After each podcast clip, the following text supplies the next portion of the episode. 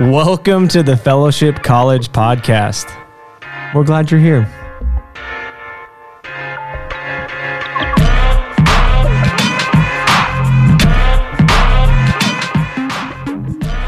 This may be a, an outdated reference, but today we're talking about idols in America.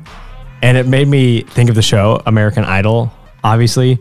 Do people still watch that show? Is it still running? It's still running, I'm pretty sure. I don't watch it I mean, anymore. I feel like people would have to if it's still running. Did y'all used to watch that show? Oh yeah. Who's your favorite American Idol of all time? Can't say Carrie Underwood. oh. Um, Scotty McCreery. That was a fun one. he, he won American Idol. He I don't know didn't if he win. won, He but didn't he was win, but he there. was on it. Okay. yeah. Basically, basically, if you get like top four, Yeah. You're gonna you get have, a deal you somewhere. have a pretty good chance of like making it. Yeah, I like didn't really watch American Idol at all for the most part. Man, I was like a Chris Daughtry fan. If you remember him way back when, That's cool. Wasn't David Archuleta on he, there? he was uh, king. Bo Bice. You probably never heard of him. He No. made it. Fam- he was like famous for like he had a moment in the sun, like a little Icarus moment, and then. Then he fell hard. And then he fell hard, Oh, and, and we haven't heard from him since. He flew too close to the sun. Yeah, look up Bo Bice. He's a man. He's he's a character for sure. also, look up Icarus if you don't know that story. It's very helpful. And look up the documentary Icarus because this is a crazy tangent, but it's it's one of the best documentaries ever made. Has nothing to do with what we're talking about today, but it's so good. Or does it have to do with the idol of success? Whoa. Oh, It does. Go look it up. Watch, listen to this podcast, and then go watch Icarus immediately. And so, if you've been following along with us, we have been talking this semester about uh, what it looks like to follow Jesus. Like how how can we do that better? And so, where we started was we spent two weeks talking about well, if we're going to talk about following Jesus, we got to know who he who he is. And so we took a very high level view, talked about Jesus being fully God, fully man. What does that look like for us? Why is that important? Then we spent a week talking about Jesus as both Lord and Savior and the implications of that. Um, and then we kind of we talked about okay, now that we know who he is, how do we spend time with him? How do we get to know him? How do we kind of deepen this intimacy and relationship with him through through the Holy Spirit? And so we spent two weeks talking about spiritual disciplines. And, and now we're kind of shifting towards okay, what does it look like to become like Jesus and to start to do the type of things that Jesus did as his ambassadors. And so we'll spend a few weeks talking talking through that and take a lot of different angles on it. And so this morning that the angle that we're taking on it is, is first we have to identify the the roadblocks, like the barriers between us and Jesus no matter how old you are, no matter where you live, no matter your background, everybody has these these barriers, these things that whether through their families or through the culture they grew up in, uh, that have kind of painted this narrative in their life uh, as to what what's what's the good life, like what what is the life that's going to lead to we you know we might call it happiness or contentment or or some sort of fulfillment. And so today, speaking to mainly college students in the Bible Belt, we're going to tackle some of these barriers to following Jesus that we see because we grew up in, in the Midwest or the South, and a lot of pe- a lot of people grew up in Christian homes. And so, uh, what are what are some of these idols, some of these roadblocks that that we see today in our society?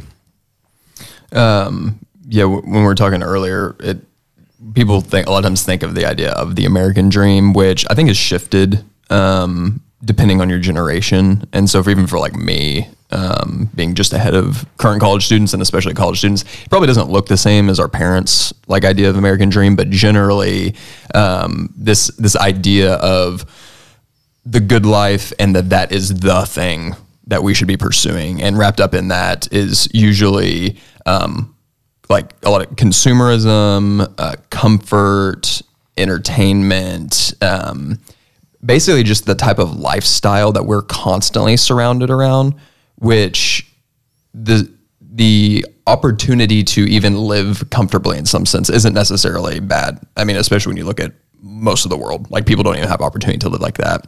But giving all parts of your life and letting it be the decision maker for this like idea of good life, kind of American dream style, I think that's a huge one that gets amplified all the more be, even like because of itself, because of consumerism, we're getting marketed like for that constantly. Um, and so it might be like the most in your face idol that is sometimes hard to figure out like is it actually being an idol in your life? And it takes a lot of work to do. So that's the first one that i think of. Yeah, I think when I think of the American dream, it's almost this idea that, okay, you have to, one, go to college and then find your spouse while you're in college. And then as soon as you graduate, you get married and you have a really stable job and you start having kids. And then, you know, you, you get involved in your church and, and all of your kids' activities. And that's like the only pathway in life. And especially when I moved down to Arkansas, I saw that really, really clearly with um, just talking with students and feeling the weight on women that I'm speaking with on eh, hey i'm about to graduate and like i've never dated anyone or i'm about to graduate and i don't know what i'm going to do. Like I, I haven't had any internships or maybe i have but i'm about to graduate and i actually really don't like the field that i'm going into or that i'm studying and and just feeling so much weight surrounding that. And i just feel like there is this belief that your life has to go a very specific way and there cannot be any deviation from that and i mean oh my goodness, what power.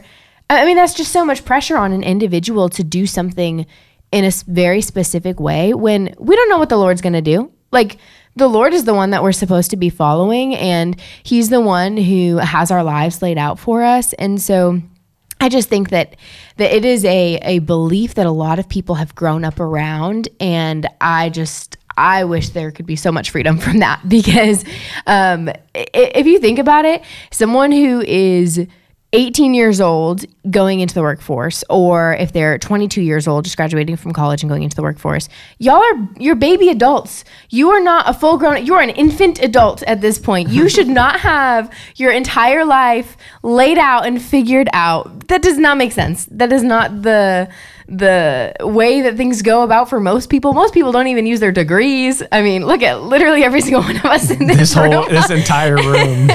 Um, but I'm sure I'll, I'll like tape up someone's like sprained wrist someday and use Oh, yeah. and use my degree eventually. Um, so I don't know. I just I I see this. I, I don't know if I would maybe call it. I don't know if it would be an idol. Maybe I guess I guess a little bit in the sense of oh this is something that I have to attain and my eyes are focused on this rather than Jesus.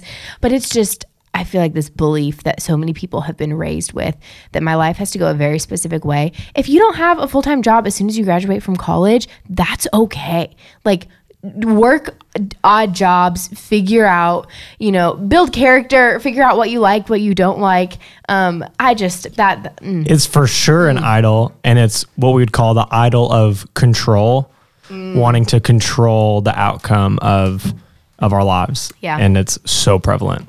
And so one of the things that idols do is that they over over promise and under deliver. Idols will, will promise us some sort of pleasure or satisfaction or, or something and then end up leaving us wanting more and and often end us leaving us in a worse place than than when we found them and so the idols they have uh, i would say they have the most power in our lives when they're unaddressed would y'all agree with that Oh yeah, absolutely. I mean, if even if you recognize it but but don't address it, um, the idol, which is it's basically like your like north star, It's the thing that is just going to guide you. It is going to inform how you make decisions, why you're making those decisions. Um, that sounds a lot like if you're following Jesus, that's what that should be. Because if we worship God, then we're going to follow this way of Jesus. Uh, and so if you leave that unaddressed, you will by default live pursuing whatever the those idols are, or whatever those other ways that are not the way of Jesus are, because we can't not do that. Like we're always going to be moving in a direction, being informed in a direction. Um, you you don't just not exist in life. And so if you aren't being proactive and addressing um, those things and working in the opposite direction, away from that way and then back to the way of Jesus, then you, again, you will by, de- by default be going that direction. Mm-hmm. And I think a good way to even just identify these idols um, so that we can then reflect and address them is to ask yourself what are things that if I didn't have or I didn't attain, um, would I not be okay? Like if I don't have a full time steady job as soon as I graduate, will I be okay? If I am not married by 25, like, am I going to be okay? Or does does that make me panic a little bit? Um, if I, oh gosh, what are some other ones? Um, well, I think a really good way. I, I like that. I think a really good way to uh, identify idols in our lives is to think, what do we spend the most time thinking about? What do we spend the most time looking at? What do we spend the most money on? Those tend to be the places where where there's the most idolatry or where, or where the idols are in our life. And again, if idols were like all bad, it'd be so easy to spot and we probably wouldn't be tricked by them and deceived by them.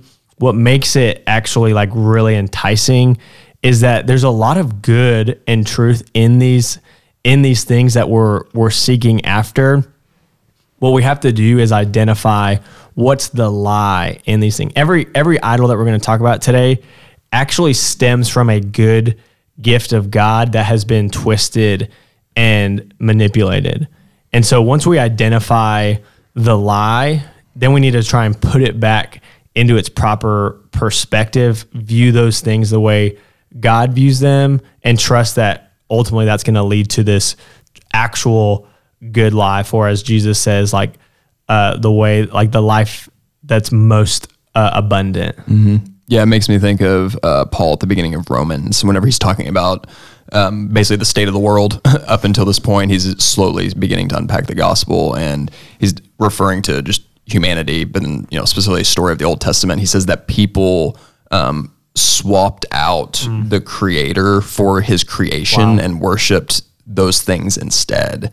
Uh, and so, like, God gave us so many awesome creations as a blessing to participate in this good life, like you're talking about. Mm. Um, and Paul's identifying, hey, right off the right off the top, literally, and especially back then, it's like they were literally creating like a golden cow and things like that to worship. And the verse idol. right, the verse right before that in Romans one is they exchanged the truth about God mm-hmm. for a lie, yeah, and worship and serve the creation rather than the mm-hmm. Creator. Yeah. It's crazy. Okay, so what we're gonna try try and do just for the rest of the time we have today is just address some of these idols, uh, identify the lies, speak truth into it, see how they can these things can actually be used to to point to God and not just to themselves or back at back at us. And so, uh, as we look at some of some of the the big idols in this culture again, we're specifically talking about the Bible Belt. Uh, the the one that I feel like hits me the hardest, and maybe that's because I'm a you know a seven on the Enneagram, but this idol of consumerism, entertainment, or pleasure seeking. Where do y'all see that most in this culture? Oh my gosh! I mean, everywhere, every minute of every constantly. um, you know, I, whenever I was thinking about okay, whenever I was in college, how did we see this? Um, and I think it's really easy, especially. So I went to the University of Arkansas. Um, wide demographic of people, obviously, who would go to the University of Arkansas. Most of the people that I found myself around um, were honestly just they people who came from like wealth, um, which is totally fine. But just being surrounded by mainly those types of people, where it's like, okay, whenever I walk out into the parking lot, everybody's driving like brand new trucks and you know SUVs and things like that. Um, And like Northwest Arkansas money is is even more subtle than like Dallas money. yes, exactly. Dallas money, it's like the Mercedes, the G wagons. This It's is like, like- oh, wait, how much does that truck cost? Oh, ninety thousand dollars. How's that? Like, what It- the- It's like super. It's very subtle, but it's it's everywhere. Yeah, absolutely. And so that that becomes like the norm, and it's the norm whenever you know all my friends are talking about like, you know, hey, we're we're planning two ski trips this season. It's like. I'm sorry, how much does that cost? um, but it's like you, you you can roll with it, and even like I wouldn't say that I necessarily came from money, but I mean I could easily find ways to roll with it. But the expectation, even for me while I was in college, was that we all live this lifestyle, and it was kind of like, man, we had really nice things. Like I'm probably not going to buy something that's not very nice. Um, part of that being because like okay, I could probably swing it, but also because I would stick out if I didn't do that. wh- Whether it be like you know clothes that you wear or the car that you drive, um, and the the expectation was just like yeah, we, we all kind of like do these things, um, including thinking about entertainment specifically, at least in like kind of a fraternity setting, man, you know, like sports is like constant. And just the idea of the role that s- sports, like professional and college sports, plays in our culture and on a college campus, especially if you're in a bigger like D1, SEC, like kind of sports focused school, everything is centered around that. It's like, man, you have to go to the games. You plan uh, you plan your whole schedule around when these when these games are, when these tailgates are. Exactly. In person and then professional like you're always watching. You like you're so much of your time is And now people are bet- fantasy sports betting sports on all, betting. all these games, fantasy football. Yeah. And so the, those are just like ways that while I was in college here at the University of Arkansas, it was just prevalent and saturated with both consumerism and entertainment. And while I was in school, for sure, like trends were a thing, social media was a thing, stuff like that.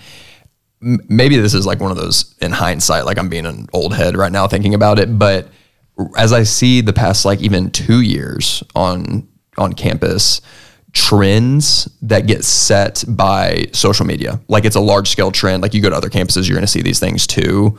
And how quickly they filter through and how on board everybody is. Um, not to hate, but the Stanley one. I knew you were gonna bring that up. I was want to hear right now. We're staring hey, at Stanley best right purchase now. I ever Uh, made. this- it's just an Hydro easy- flasks are faithful and true. They've proven consistent over time. That's not a trend. Not a trend. I have a hydro They've flask been here for right a next to me. decade. Yeah, but that that's just like one that it- it's an easy, silly one to see. But the fact that it's so prevalent, it's like whenever, as soon as that hit, everybody had to have one. And I have heard people talk about, oh my gosh, I can't find them anywhere, and they're paying like Or certain colors. or certain color. They're paying like five times as much as they're worth just to get one. And that that's just an example of there's this like trend of consumerism. It's like, oh my gosh, if I don't have a Stanley to drink out of, who am I? I can't be seen with a freaking hydro flask walking around here. Like that's like it's gonna it's gonna this, say 2012? something about my identity if I have a if I have a hydro flask or a Yeti. Oh my gosh! If you have, bring a Yeti into a room of a, a room of Stanleys, people are gonna know that that you're poor. Yeah, Like straight up. Um, yes. Okay. So I think that the lie in those things, one is just the identity piece, Josh, that you just hit on. Um, I think we can find our identity in in the pack, like in a group of people, and wanting to to fit in there. And sometimes we can forget that our identity and our our worth is not in what other people think of us; it's in the Lord. Um, but I also think uh, when we look to entertainment and um, you know doing all of these these fun things going on those ski trips doing whatever with all of these people. Sometimes that can be almost a distraction and something that we think will bring us joy but really it's just in in the moment oh this will take my mind off the really hard things um, and honestly all of these these worldly things i mean we hear it all the time these things are flee fleeting wow Yep, Fleeting. thank you these things are fleet like chasing the wind. Mm, wow, there we go. We're, we're chasing the wind. Um, but I mean, truly, yes, they're fun in the moment, but the Lord is the one that's going to sustain us and bring us that ultimate, that ultimate, um, I think, security and and abundant life, right? That doesn't mean when Jesus talks about the abundant life, it doesn't mean you know happy all the time, carefree, no issues, but but it is a okay, I am secure in the Lord, in my identity in Him, in who He is, and He's the one who brings me long term joy and fulfillment, not all of these other things. Yeah, I think about just things that Jesus says specifically to kind of this idea. Jesus teaches a lot on like possessions and how you use your resources. Uh, and he'll he'll literally as he's teaching, this is what it looks like to live in the kingdom of God. He tells people, "Hey, don't store up your um, treasure in things that, I like you said, are fleeting, like the things that people can steal and you know bugs destroy and stuff like that." Um, and whenever he says store up your treasure, it's this idea of um, if you think of the phrase like you're putting all of your eggs in one basket. It's like man, you're putting everything into this stuff basically. It's like that stuff like literally won't even last. It's like your your priority is not aligned correctly when you do that. He even tells a story of this guy who um, he he has this big crop harvest and it's awesome. And then the question becomes for this this farmer, what are you going to do with your excess? And he's like, you know what I'm going to do? I'm going to build more barns and that way we'll have more food. And then it kind of gets into this process of like the crops get it bigger and bigger.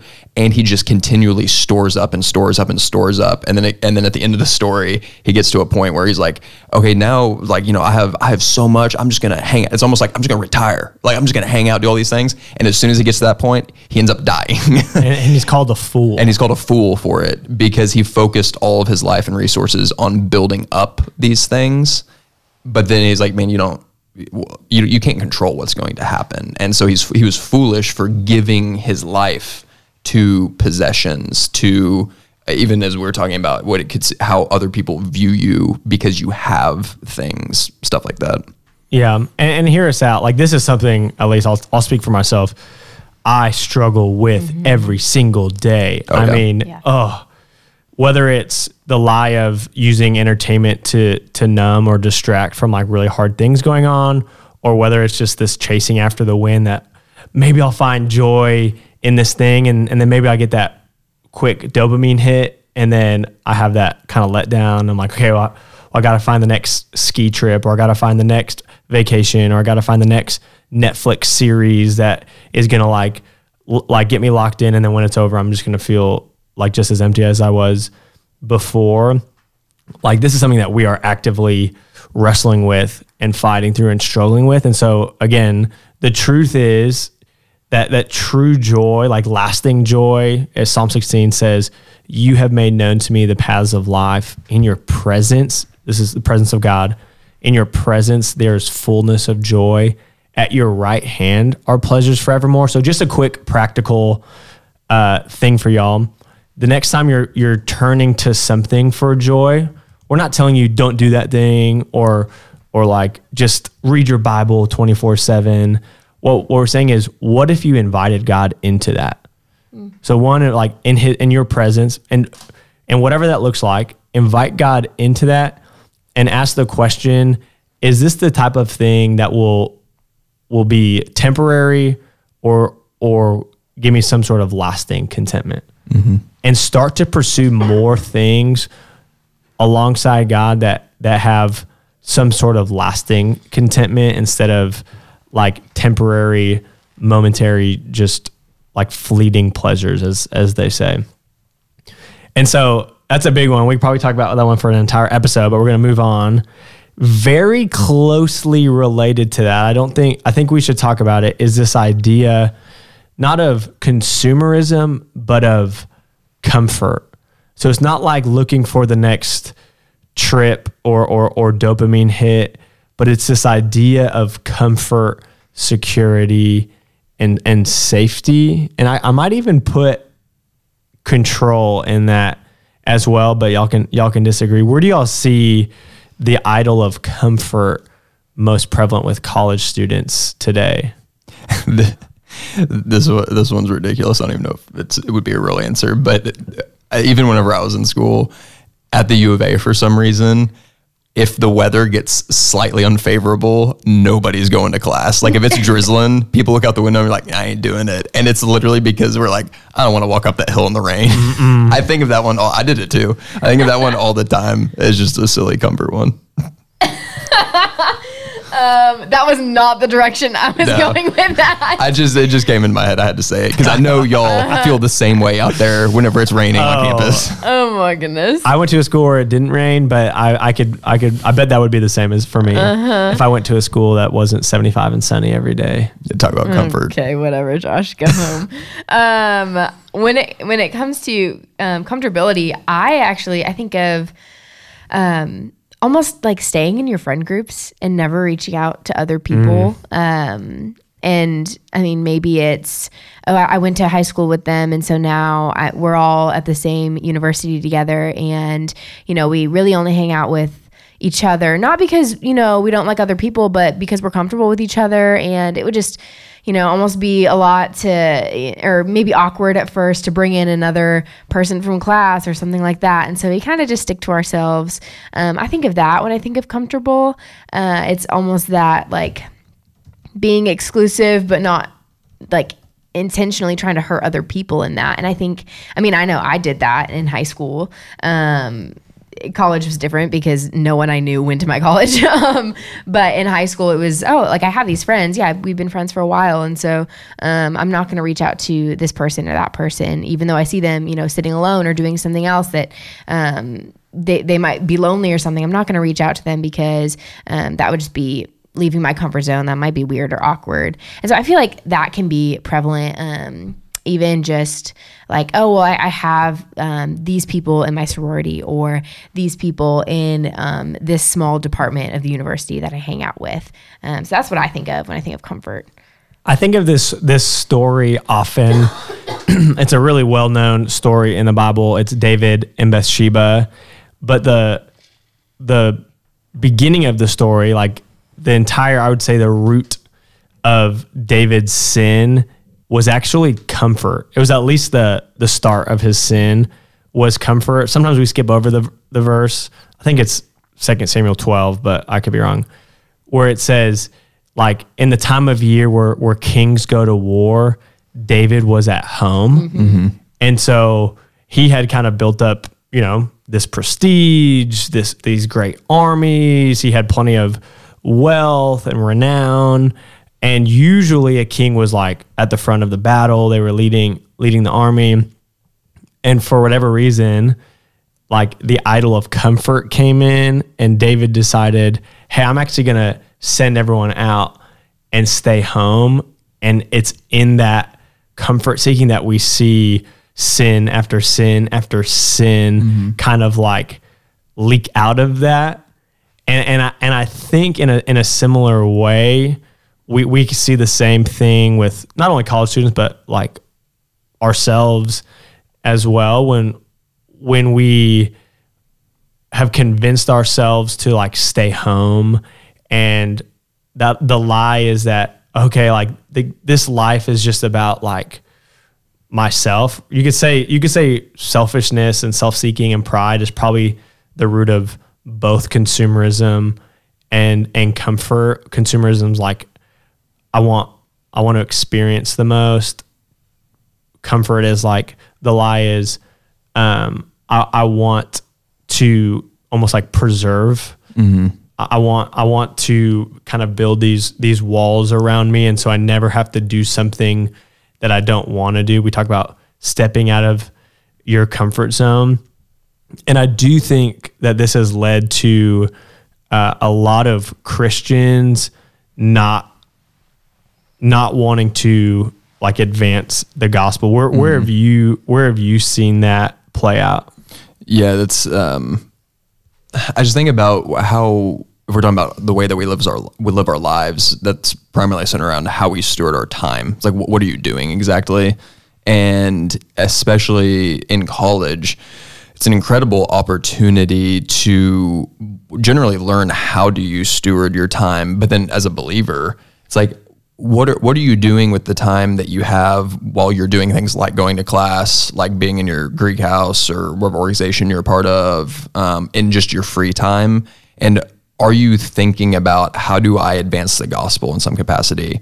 Um, who are people that I can share the gospel with? Um, what are things like uh, Pub Art Global Ministry getting involved with like international students in some capacity, whether it be like through fellowship or through iFriend program or something like that? The idea of taking the time that we have and and giving it or sacrificing it to some aspect of advancing the gospel in the kingdom can itself be very uncomfortable because one that takes a lot of effort two that takes a lot of initiative um, three the situations that you end up in when you do that themselves can also be very uncomfortable.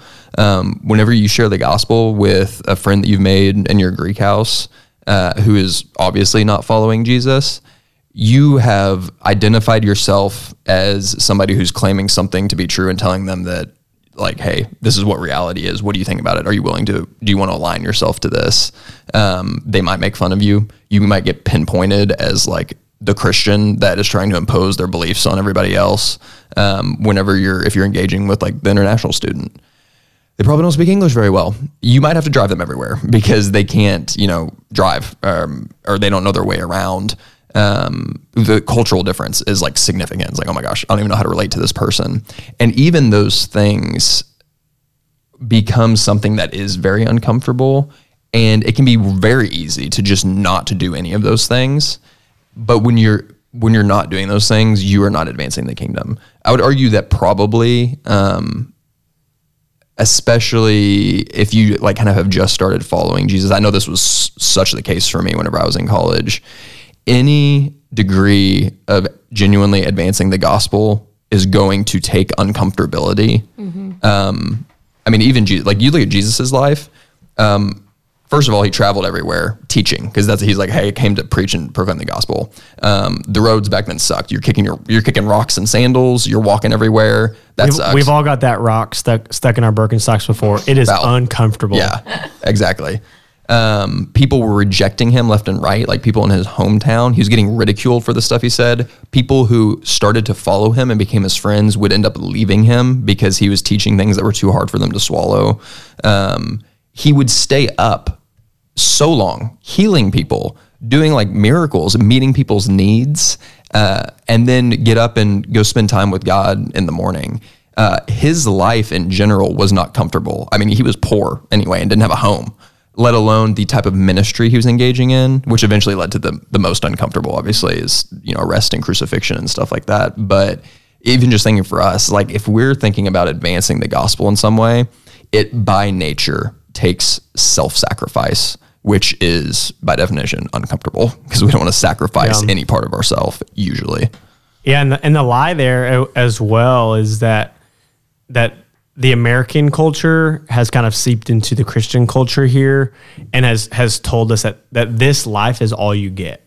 So so build up barns, build up walls, hide behind screens and and cars and just go straight into your driveway, close the door behind you so you never have to interact with with anybody. We've been told just like hide behind your behind the walls that you built whatever those those look like because because this is all you got where the true gospel says, hey, this life is temporary. We're sojourners and exiles in this life. And so, like, go and, and step out of your comfort zone, go and do things that are, are risky, that the world would say, whoa, whoa, whoa, whoa. But, like, what about all the things that you could lose if you go to that place or say those things? And as Christians, we have we have to go do those things because we know, hey, you know what? this life is just is just is temporary. This is not my home. And and so while I'm here, I'm gonna step out of my comfort zone. In my while I'm here, I'm gonna do these things that that are risky. And I'm gonna do that because I know that no matter what happens to me here, I, I have I have an eternal home and I have comfort and refuge in in the Lord and not in relationships and not in possessions and not in like buildings or walls or, or houses or, or anything like that. When, when I was in in Haiti, I uh, was like my first first time in Haiti, and and you go there, and I mean it's like the poor of the poor. We were out in these villages, and we were talking to this one guy who he had this like looked like a newborn baby, could not have been more than a couple months old, and like we're like, oh okay, like where's your wife? And we find out she she died giving birth to this to this baby, and all that he had was basically four poles and a and a tarp and like a mat. And that's all he that's all he owned. And so we're just like, oh my gosh, like I like I can't imagine what that's like. And we kind of start trying to like talk to him and ask him questions. And he like very quickly like flips the conversation. And you could tell he was like smiling and, and, and laughing. And he was asking us questions. And you come to find out pretty quickly that he he's a Christian and he, he believes in Jesus. And he asks us, he goes, he's like, what is it like to follow follow Jesus in America? And I'm watching these Highland Park high schoolers like like kind of explain what, what that's like. And he goes, he goes, Oh my gosh, I don't envy you. And we had a translator and all this stuff, but he goes, I, I do not envy y'all. And you just see like the shock on their faces. He goes, I pray, I pray for y'all every he didn't say y'all, but I pray for you guys every single day. I can't imagine what it would be like to to follow Jesus with so much comfort, so much distraction, and so many other things getting getting in the way. It must be so difficult to follow Jesus. And and in that moment, I was like, oh my gosh, that was probably one of the first times I, I was like aware of that, how mm-hmm. strong that idol was, and even in my own life, that whoa, like even as a pastor, I I was I was seeing his life as like, man, that would be that would be miserable. Like, you know, I I feel terrible for him, and he's looking at my life and saying, "Whoa, you have so many possessions, so many things, like so much comfort.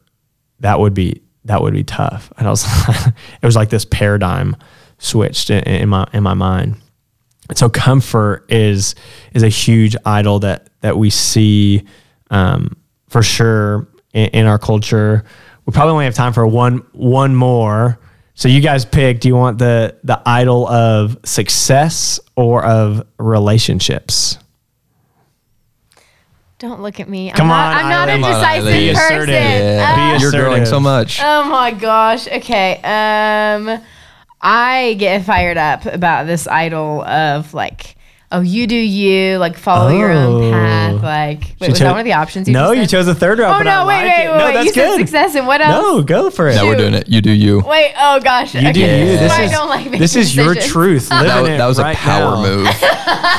She goes, "Oh, they gave me A and B, and I chose C." What's up? really, it's just because I got nervous about making a decision. and didn't- Isla, you're really growing in this area. Thank though. you so much. Thank you for pushing me, you guys. Let's talk about the Um, idol of like yes. identity. You do you. Yes. Okay. So if the whole reason that we're talking about this, right, is because we want to follow Jesus and, and we want to learn what it looks like to follow Jesus. Um, I think the biggest stumbling block, and again, it gets all it gets down to I think a deep rooted issue of selfishness or self centeredness. It's this idea that oh well. I'm just going to do whatever I want to do and kind of slap the label of Christianity on it. And um, yeah, do whatever, again, is comfortable, whatever. I mean, really, I feel like this one just like takes all of these things and, and packages it into one. But like, it is truly this idea of I'm going to do whatever I want to do. Um, it doesn't seem like I'm outwardly hurting anyone, um, so I'm just going to do what's best for me, and um, that's the direction that I'm going to follow. And I think it's it's also has some roots in control and wanting to know the outcome of things. But uh, I feel like that is just I know for me probably one of the hardest issues that I face when it comes to following Jesus. It's this idea that, okay, I want to know what's in my future. And I, I've seen me kind of do these things in the past and it seems to have worked out. So I'm just going to keep doing it versus, hey, Lord, like, what do you want of me today? Lord, what direction do you desire me to go in? How do you want me to care for people? How do you want me to spend my money? How do you want me to interact with my coworkers, with my classmates, with my family? And rather than having our mind set on the Lord and his desires, it is a very intrinsic, I'm going to do what I want to do. Yeah, that's uh, this is one that constantly I recognize that I'm thinking like this, um, and a big part of that is that our cult, like not even just America, Western modern culture, these are like the roots, um, and it's I think a lot of it you can you can start to see it uh, whenever you realize, or maybe if you you talk with somebody and they, for example, if you see somebody who is living in a way that's obviously antithetical to the way that Jesus teaches to live, and you ask them about that subject, a lot of the times you might hear, and this has come out of my mouth so many times, um, that something along the line lines of, well, it seems like, well, yeah, whenever I've done this before, or well, I, I'm not, and it always starts with a where you're deriving your answer is I.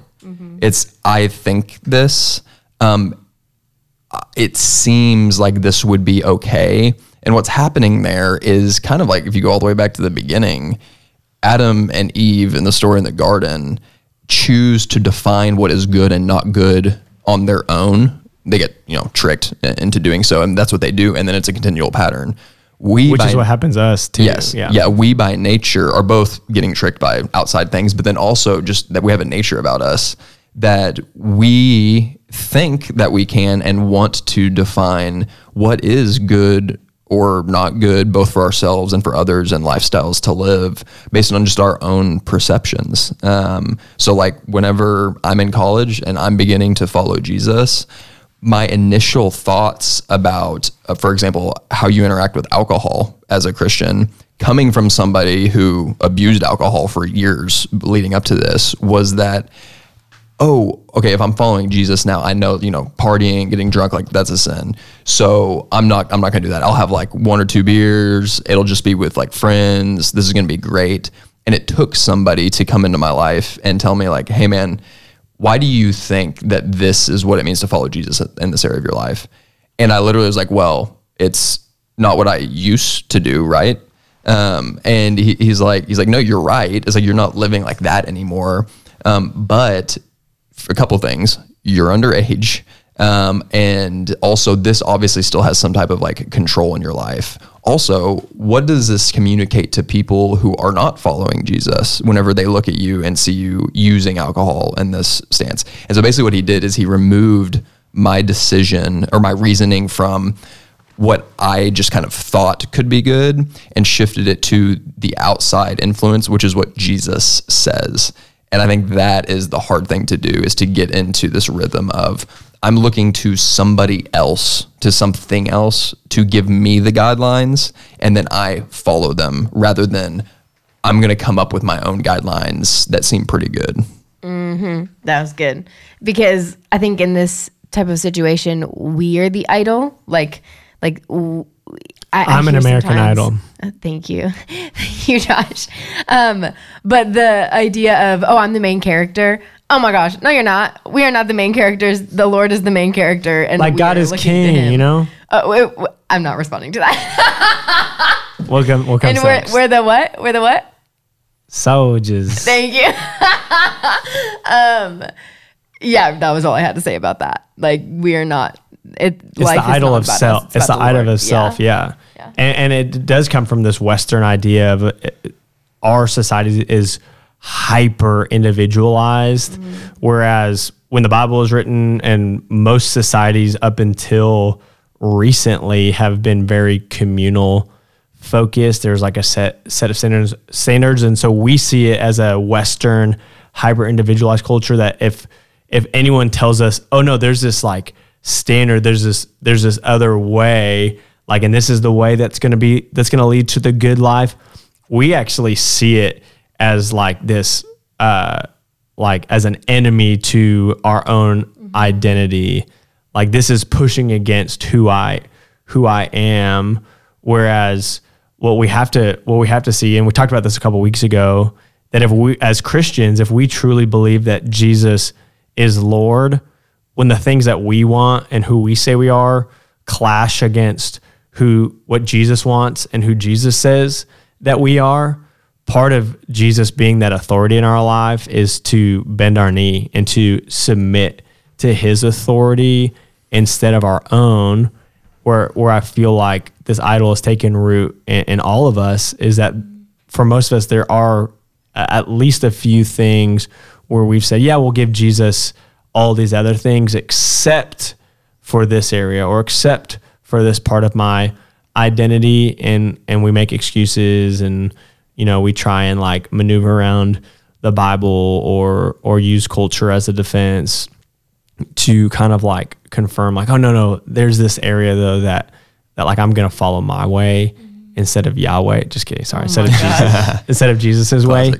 Um and those are the areas that that we we have to release release that control over and say okay I might not even understand why fully Jesus is is commanding this way but I, but I am going to trust that that his way is better than mine and I don't know the whole story and I don't have all the answers and so I'm going to submit to to his authority in those areas. Yeah. If I could just speak into some practical situations from personal yes. experience to this. Um, if you are consistently going out and partying on Friday and Saturday and then coming to church on Sunday because you're a Christian, you are not following the way of Jesus. If you are interacting in a relationship with your significant other in a way that's having sex and messing around and coming to church and being involved in small group and thinking that that's okay, you're not following the way of Jesus. If you're not doing any of those things, and in fact, you're very plugged into the local church and small groups and doing a lot of Christian things, and yet you treat people with contempt or contempt and really poorly, um, you're also not following the way of Jesus. And those are some of the most common ways that I have personally done, but then also see people in our culture, like Ali said, slap the Jesus sticker on a way of life and think that it's actually the way of Jesus. Yeah. Shoot. Shoot, for sure. And and if that sounds harsh to you, it's actually it's actually loving because if if the ways that that you are clashing against Jesus's way, like those are ultimately going to lead to to more pain mm-hmm. and death. Like those are those are not what's best for you. And so Jesus is, isn't giving us these rules or this standard in order to like enslave us or because he said so, but it's for for our own good. And so those things that you are doing that are against the way of Jesus are are only leading you into more more pain and, and more frustration and uh, are, are not going to lead to life or joy. And so, again, we're just scratching the surface of, of these idols in, in our culture and that we see in this community. And, uh, and so there's so many more. And so here's your, what your job is, is to try to start to identify these idols that have some sort of control in your life, identify the lies that are, that are behind these idols and then start to combat them with truth, not your own opinion, but with with truth from God's word um, and from who you know God to be. And once we start to do that, they're going to start to to slowly but surely lose power and control in our lives, and we'll start to find a way that leads to to fullness of joy and abundant life in Jesus. And so we're going to continue the semester to to walk through this idea of, of following Jesus. We're going to once we've identified these stumbling blocks, we're gonna gonna start to to see His way and how we can follow Him more deeply. And so, until next week, grace, grace and peace.